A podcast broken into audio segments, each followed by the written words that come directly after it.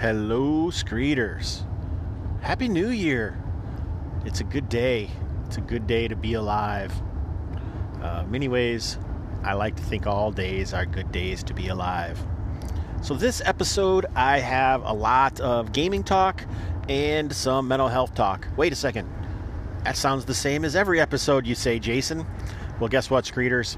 You're right. Today is January 2nd, 2019. I am Jason Hobbs, and this is Random Screed.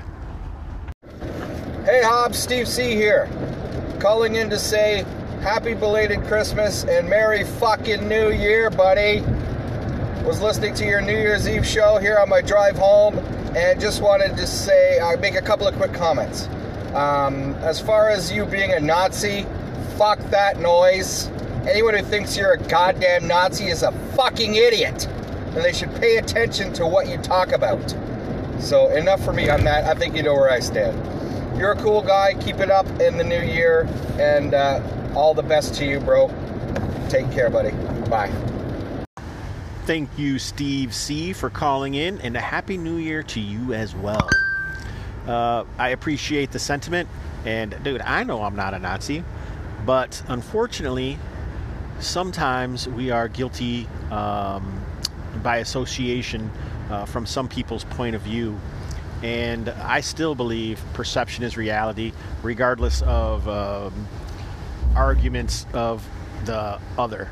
I mean, everyone's world is the world they perceive for them.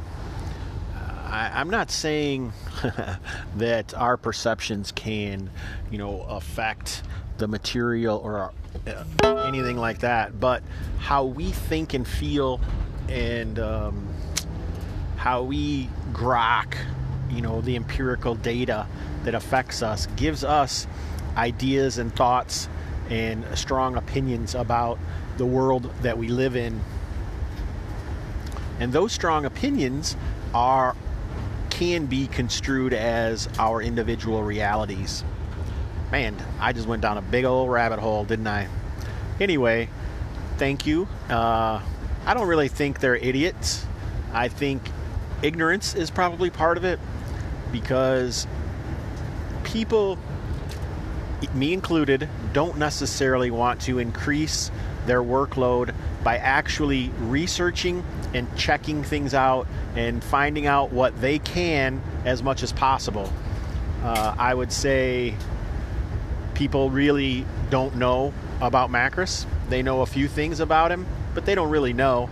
All they know is what they've read on the internet, and that's not always true. And I think a lot of people jump to some cl- conclusions, maybe me included, both both directions. One way not enough, the other way too far. Um, but that doesn't stop, you know, or preclude the problem that exists uh, for a lot of people, you know, today. They really are marginalized. They really have had extreme difficulties in gaming. And they've, if they've still battled through and decided to keep on playing, then kudos to them because that is some real courage there. Uh, also, I do think that um, the other side can, they're so fast it, to try and explain a point of view that they may ignore the other point of view. And I think that's what some people consider to be, you know, uh, reverse prejudice. Um, it's like, in some people's eyes, just being a male is enough. And that's wrong too. Uh, I can understand where that perspective would come from, but it's wrong too. Not all males are horrible. Some males are, some aren't. Some people are, some aren't.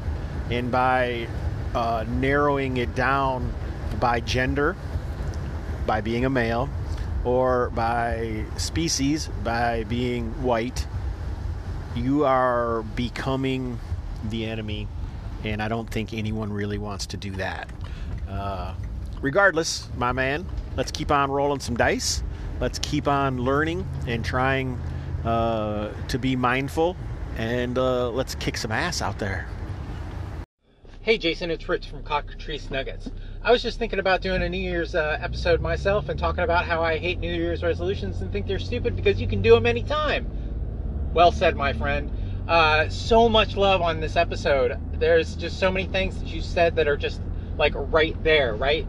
Um, so coming together with people from other side of the political boundary. Yeah, it's hard. Yeah, there are some people far right that I can't get along with because of their views. But the nation is built on two views coming together, meeting in that aisle and making decisions, right? So why can't we do this in our personal lives? And do people really think you're a Nazi? I've not heard this. I'm not big in the gamer circle. Um, I'm really big into your circle, um, in the OSR anchorites, but I haven't heard you're a Nazi. Uh oh, looks like there's a part two coming up. Part two.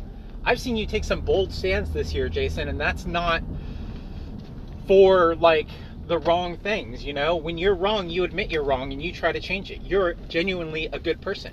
Um, I've heard a little bit about you stopping, um, uh, becoming sober, and that's a big step in a lot of people's lives. And not everybody realizes how momentous that can be. Um, I know that um, this last year being sober for me has changed me a lot, and I've grown a lot.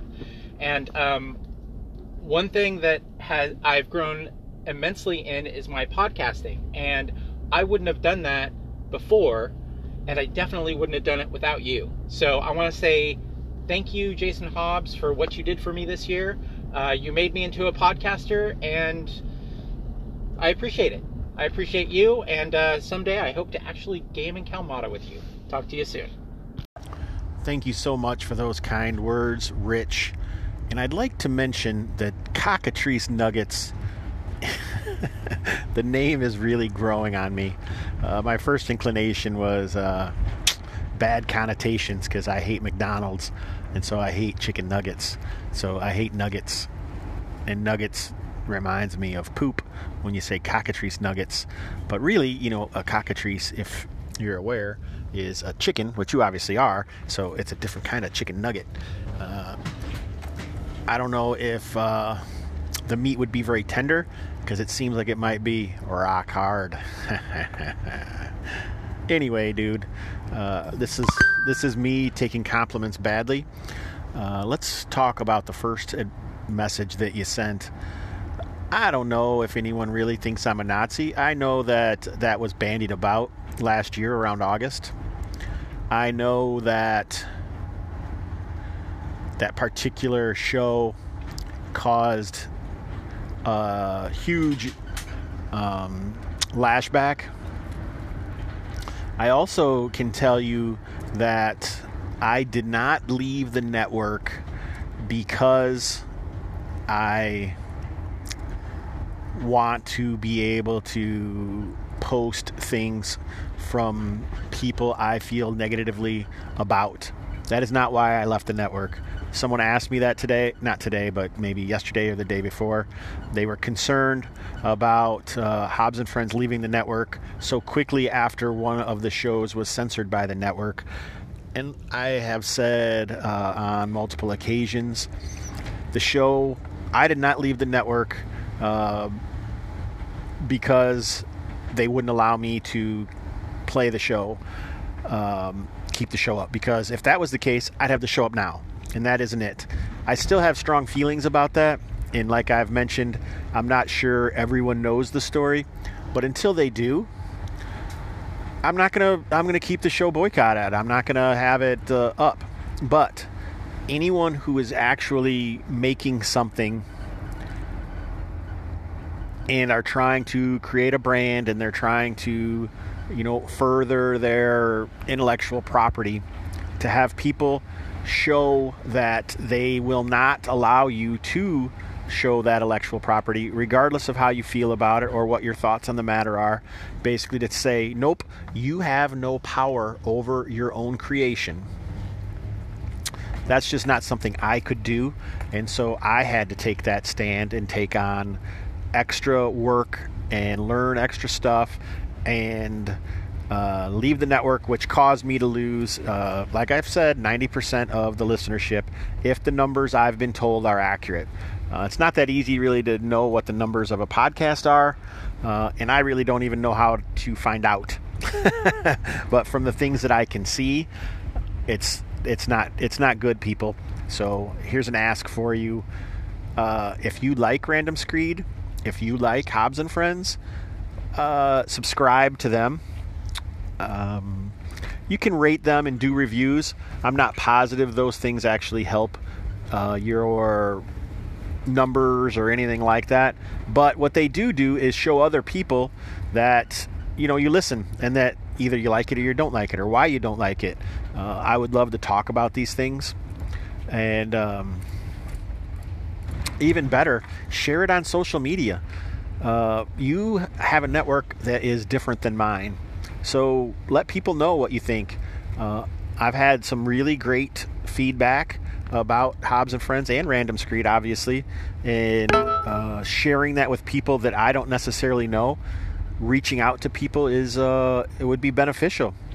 And the more people, like, if I can get there, I would like to do a weekly Hobbs and Friends. I think that would be fantastic.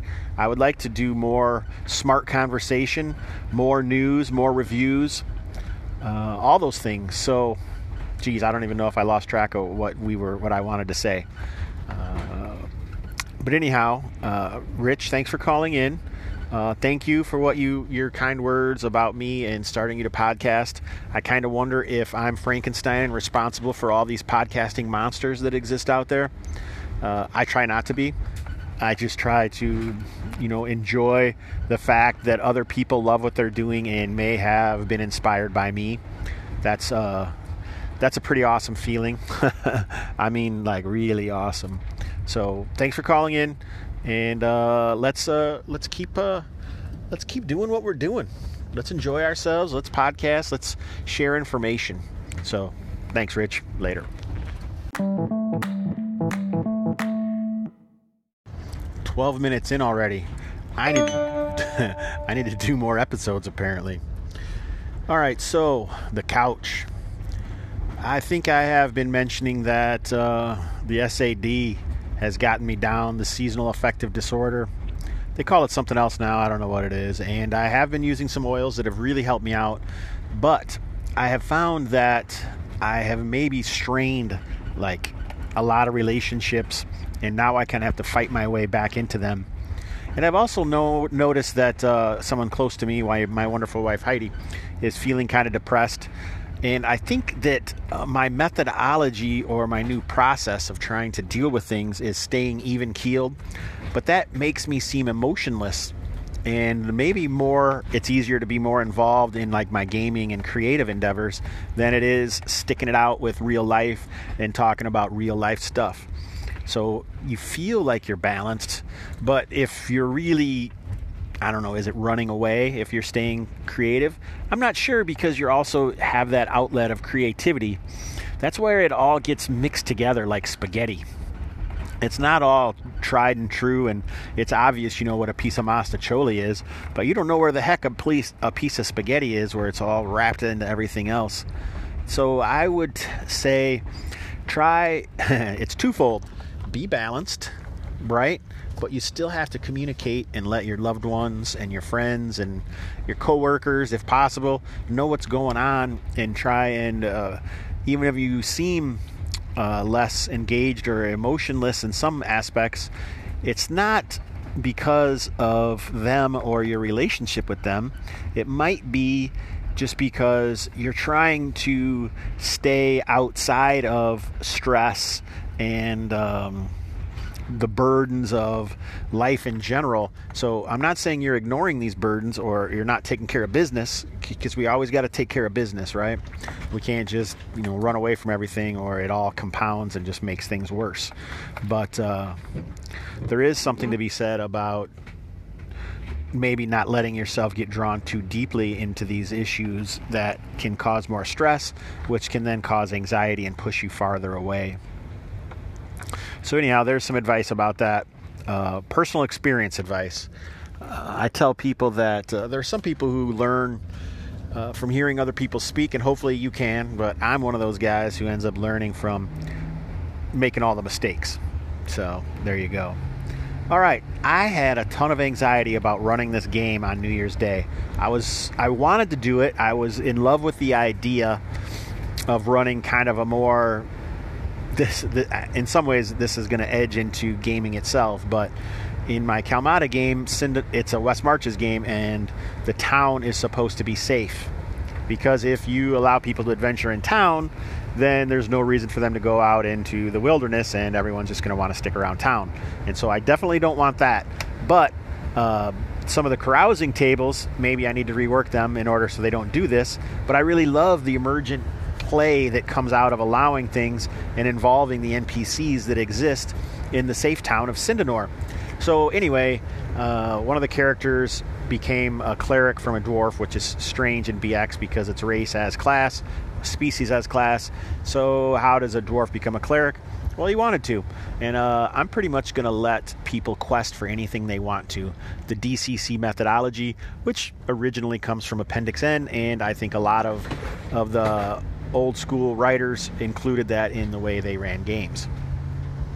So I wanted to do it. I'm going to do it, but how am I going to do it and how is it going to work? So my anxiety was twofold. I wasn't sure about exactly how it would happen or what I wanted to prep. I knew I didn't want to make an exact map of the of Sindanor because that was going to take way too much time. And uh, so, and that's what I'd use in the past. Usually, when I talk about urban adventure, it reminds me of Thieves World Anthology, and I ran a ton of that back in the day, and it was good. But normally, it was like one or two players. Uh, but I and it ended up being four players, so I was nervous about that. Um, usually, it ends up being a lot more social interaction. So, and some people don't like that. Some people like the exploration of uh, one of the three pillars of play. They don't like the social interaction. They really like exploration and leveling, maybe. Uh, there's multiple. Anyhow, let's hold off on that either for another episode or later in this one. Uh, I got through the anxiety. I actually communicated with the players in a lot of ways. Being manly means you don't tell people when you're anxious, but I did. And they were like, you know, I'm sure it's going to be great no matter what. Like I've said in the past, communicate with them. Uh, they'll support you, they're your loved ones, so uh, they're going to support you. They're going to want to have fun. And if it's not, I hope that they're honestly tell you that, hey, I think that there was this was wrong. Some people feel like, oh, you're fishing for compliments when you're asking for feedback about your game. I'm not. I'm not. I think we're past the final couch. Let's move on briefly.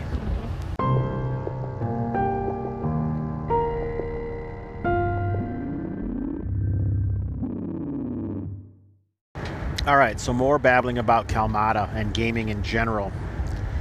When you're playing an urban crawl, what does that mean to you? Uh, let's talk about the three pillars of gaming are what? Exploration, um, social, and uh, advancement. I don't know if those are it or not. But anyhow, that's what I'm going to say right now. So, some people really play games for their character to get better. They want to see that character grow, character development, and uh, in old school D&D, BX is what I'm really talking about. That equates often to gaining levels. So that's a whole experience talk, but I'm not going to talk about that usually when people talk about urban, it's going to be social engagement. It's going to be the social aspect. There's aspects of exploration because you're also learning more about the town. You may not be exploring a new area, but you are exploring the town itself and the characters or the people that exist in this town. So how much of that do you do? How do you do it? Where do you do it? What happens? So I may have copped out. I felt like I was copping out a little bit because Sindanor, usually when you think about urban crawls or urban uh, play, these are large, massive cities like uh, Waterdeep or Sanctuary or Erhadad, right? But this isn't the case in this situation because Sindanor is just like a village on a isthmus from a large jungle island. So how do you, uh, you know, keep that going the easiest way I found was let's have some ideas of what the the quote unquote plot was. So it was more, it was definitely more of a plotted story than uh, you know random uh, hex crawling. So it was a mystery. There, who stole the ch- uh, alabaster chalice from the new burgeoning temple of Nikasi? So how do you run a mystery without railroading people? Um, you want clues to get out there, so you got to kind of have an idea of the plot, right? And so I tied a couple stories together from player uh, backgrounds. They're not really backgrounds because it's emergent of during carousing rolls or whatever they do during play, right? The, the story comes out during play, and some of the plot lines that have emerged during play are just kind of out there. And so I thought, hey, let's tie a couple of these together, and maybe that'll help. And it would be some nice imagery as we sort of talk a little bit about ascendancy and uh, religion and cults in uh, the emergent empires. So I got to get some of that information out. I was excited about that. I wasn't sure how it was going to happen because it, there was so many places that the PC choices could have made it, you know, difficult for them to figure out what was going on. It could have made a short session. It could have done a lot of different things. Uh, but I feel like the players really kind of embraced this concept of, you know, ferreting out a mystery, ferreting this uh, this quandary out because it was possible that the chalice could be lost just by what the story was. And uh, I guess I should say now, if you want to find out what was happening, you can go to my YouTube channel, Jason Hobbs, and watch uh, the New Year's Day Kalmata live game, uh, which I mean it's probably three hours long, but uh, you can play it in the background. I, some people have said it's entertaining. I don't know if it would be that fun watching. Uh, I'm not sure, but anyhow, I guess I had a lot of anxiety, and it, like usual, it proved out to be no reason to be that anxious. You know, you're playing a game, have fun. You're playing with people that uh, want to play with you, and if they don't, then they'll just not play with you anymore. And it's not a personal thing; it's a style thing. So don't don't take it personally. And if you get the time, like I said, share if you like watching the channel or listening to uh, that uh, tactical old school play streaming, check it out. And if you have any feedback, let me know. I don't have hardly any commenters there. I don't have that many people listening to Hobbs and Friends anymore. I don't think they know where to find it. So pass that out. If you like Random Screed and you think you know somebody who might like to listen to Random Screed, pass that out. Do a review, subscribe, share. That's the biggest thing. Share. So I guess uh, I think I have quite a few things I want to talk about. I don't feel like I'm manic right now, uh, but I definitely have energy and I'm feeling creative and I'm excited about a lot of things, like watching this guy pull out in front of another guy. It's always interesting to hear me talk while driving, isn't it? Anyway, people, I'm going to wrap this up. You know what? You know what I'm going to say. It's better to burn out than to fade away.